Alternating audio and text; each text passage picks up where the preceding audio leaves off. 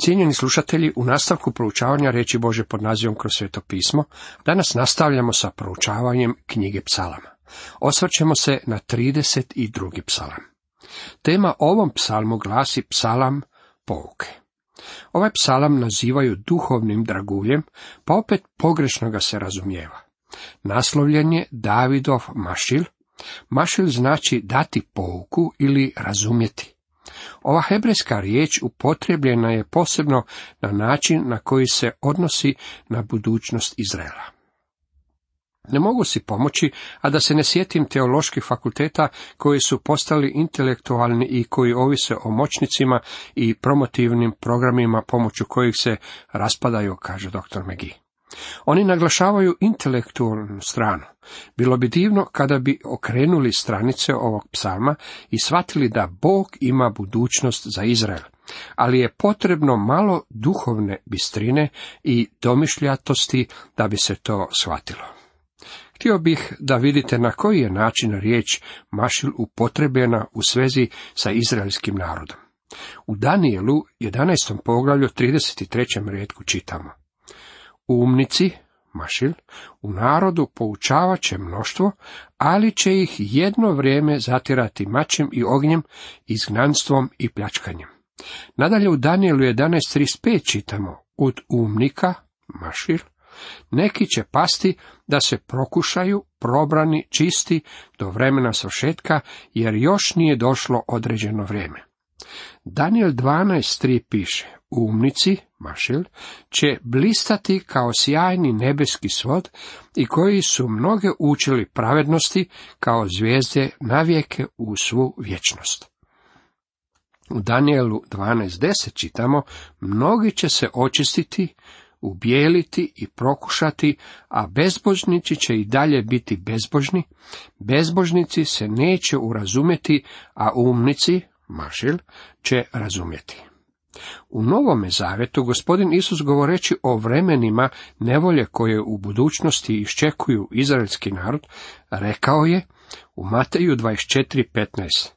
Kad dakle ugledate grozotu pustoši, prorečenu po proroku Danielu, gdje stoji na svetome mjestu, tko čita, neka razumije, mašil. Gospodin je govorio o tome da kada vide grozotu pustoši o kojoj je govorio prorok Daniel, neka spašavaju goli život. Ne znam što je grozota pustoši. Čitao sam podosta knjiga učenih ljudi koji su mislili da znaju o čemu je riječ.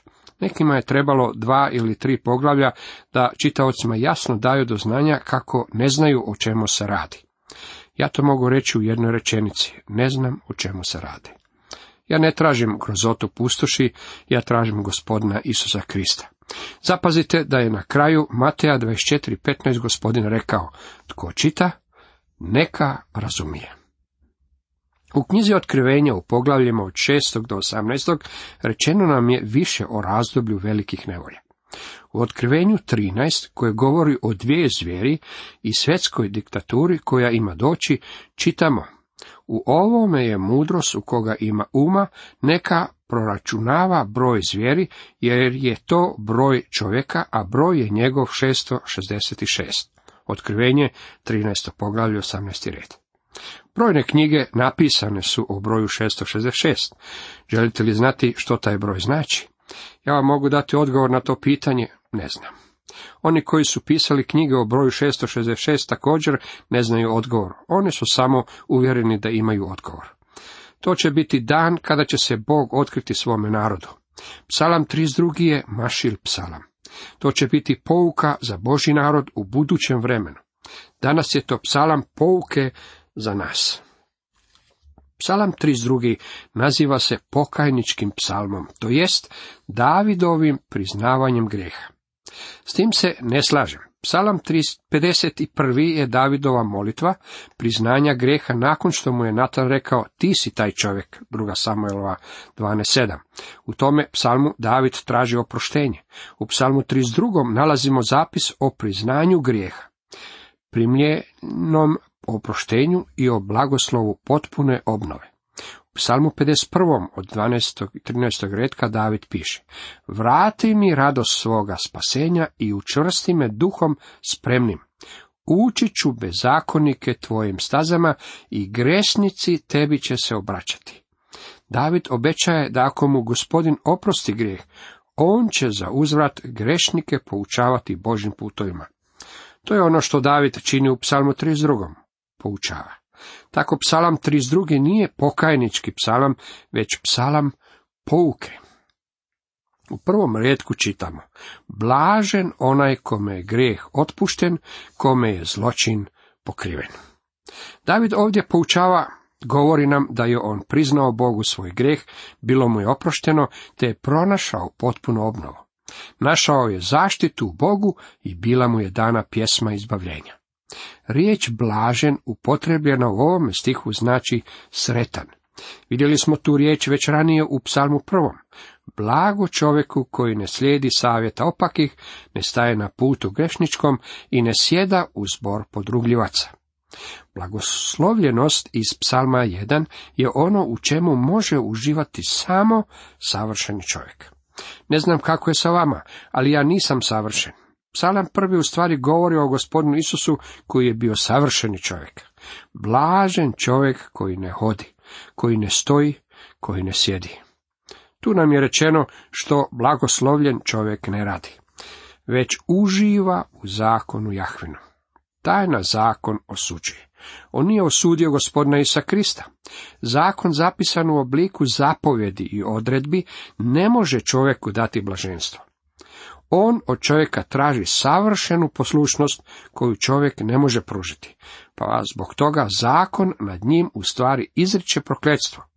U Galačanima 3.10 nam piše, jer koji su god od dijela zakona pod prokletstvom su, jer je pisano, proklet svatko tko ne ustraje u svemu što je napisano u knjizi zakona i ne vrši to. Ne postoji čovjek koji iskreno može reći da je udovoljio svim standardima Božeg zakona. Ako možete ustvrditi da ste u skladu sa svim standardima zakona, tada možete gospodinu Isusu reći da odstupi sa svoga položaja Bogu s desna, jer to prijestolje pripada vama, vi ste savršeni.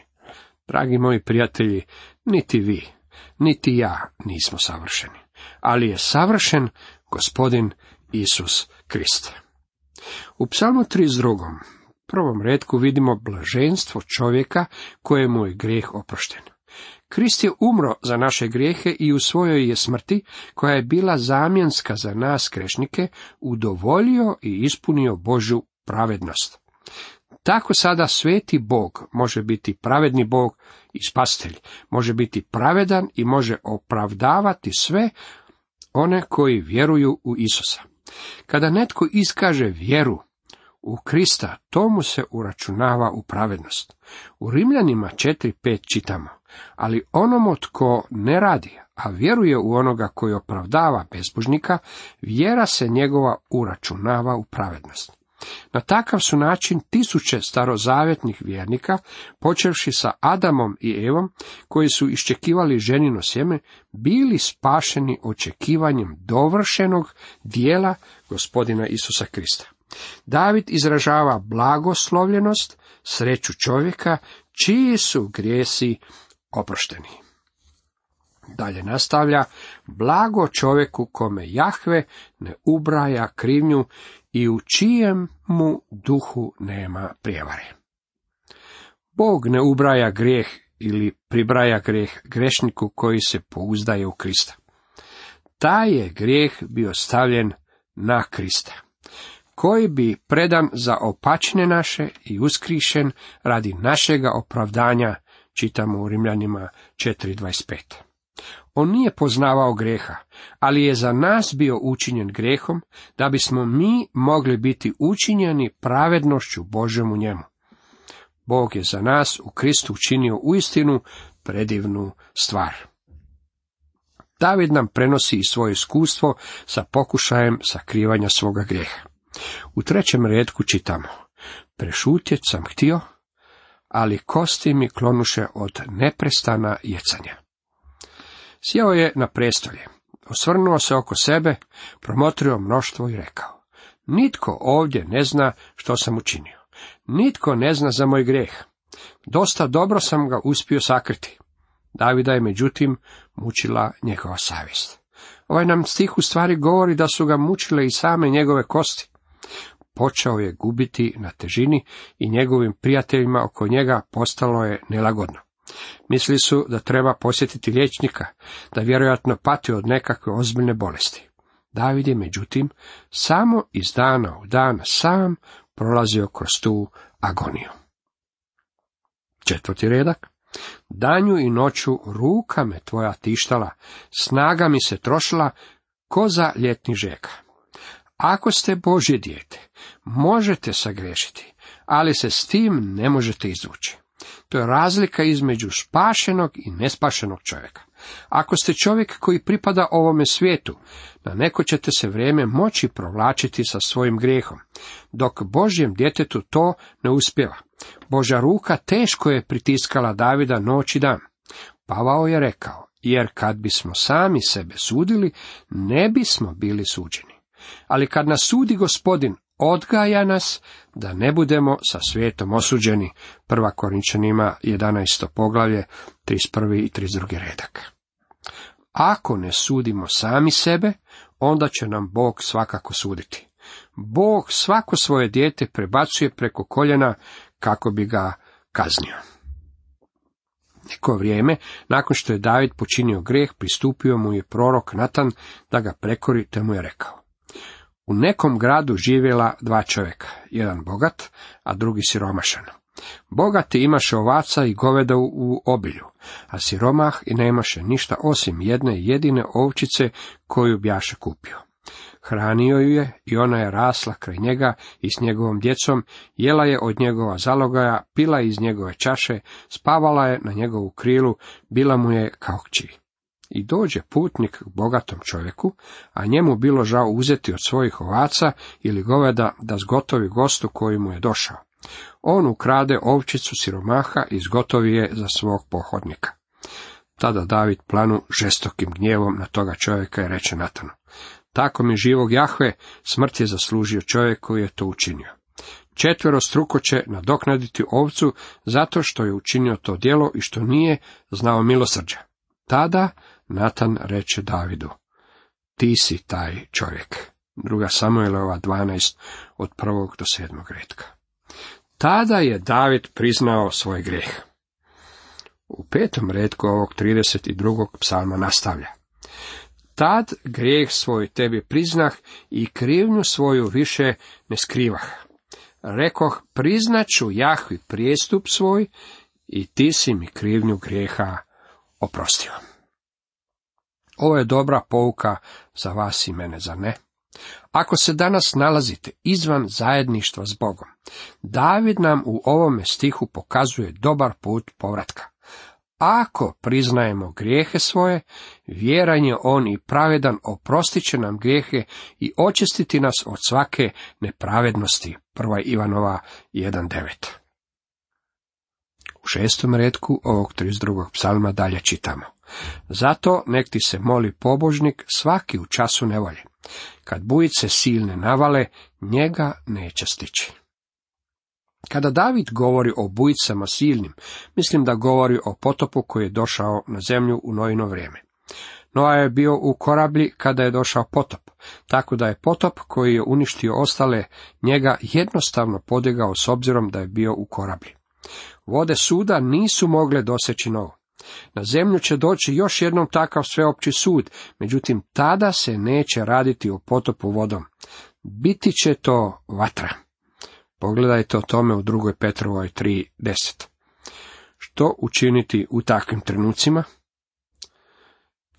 David kaže u sedmom redku, utočište ti si moje od tjeskobe, ti ćeš me sačuvat, odjenut me radošću spasenja selah. Ovaj stih završava riječju selah, što znači zaustavi se, gledaj i razmišljaj. Razmislite o onome što je upravo rečeno. Selah je glazbena pauza, a ja imam osjećaj da orkestar tada nije svirao, niti su zborovi pjevali. Bilo je to razdoblje tišine, tako da ste mogli razmišljati o onome što je upravo bilo otpjevano. Razmislite još jednom o ovome stihu, dragi moji prijatelji. Jeste li izgubili zajedništvo s Bogom? Je li vam potrebno utočište i mjesto za sakrivanje, Bog može postati vaše utočište. Osmi redak.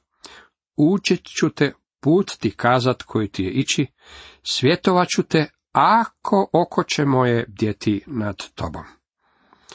Morate biti vrlo bliski s gospodinom ako želite da vas vodi njegovo oko i da ono bdije nad vama. Bog nadalje koristi dosta humorističnu usporedbu. Ne budite kao konj ili mazga bez razuma. Divljinu im krotiš vođicama ili uzdom, inače im se ne primiči. Postoji mnogo kršćana koji ne putuju orbitom Bože volje. Oni su daleko u svemiru. Pa opet Bog će i njima upravljati putem svoje suverene providnosti, kao što smo to vidjeli u knjizi o Esteri. Bog čovjeka koji se ne da voditi njegovom voljom uspoređuje sa starom tvrdoglavom mazgom. To me podsjeća na čovjeka koji je posjetio svoga prijatelja, koji je imao malog magarca. Privezali su ga za kola jer su imali nakanu posjetiti nekoliko zajedničkih prijatelja. Prije nego su se popeli na kola, vlasnik je posegnuo kola, uzeo palicu i njome opalio magarca po glavi. Čovjek je upitao svoga prijatelja, pa zašto si to učinio? Prijatelj mu je odgovorio, činim to da mu privučem pozornost. Mnogi od nas smo poput tog magarca. Zato Biblija i govori, ne budite kao konj ili mazga bez razuma. Divljinu im krotiš vođicama ili uzdom.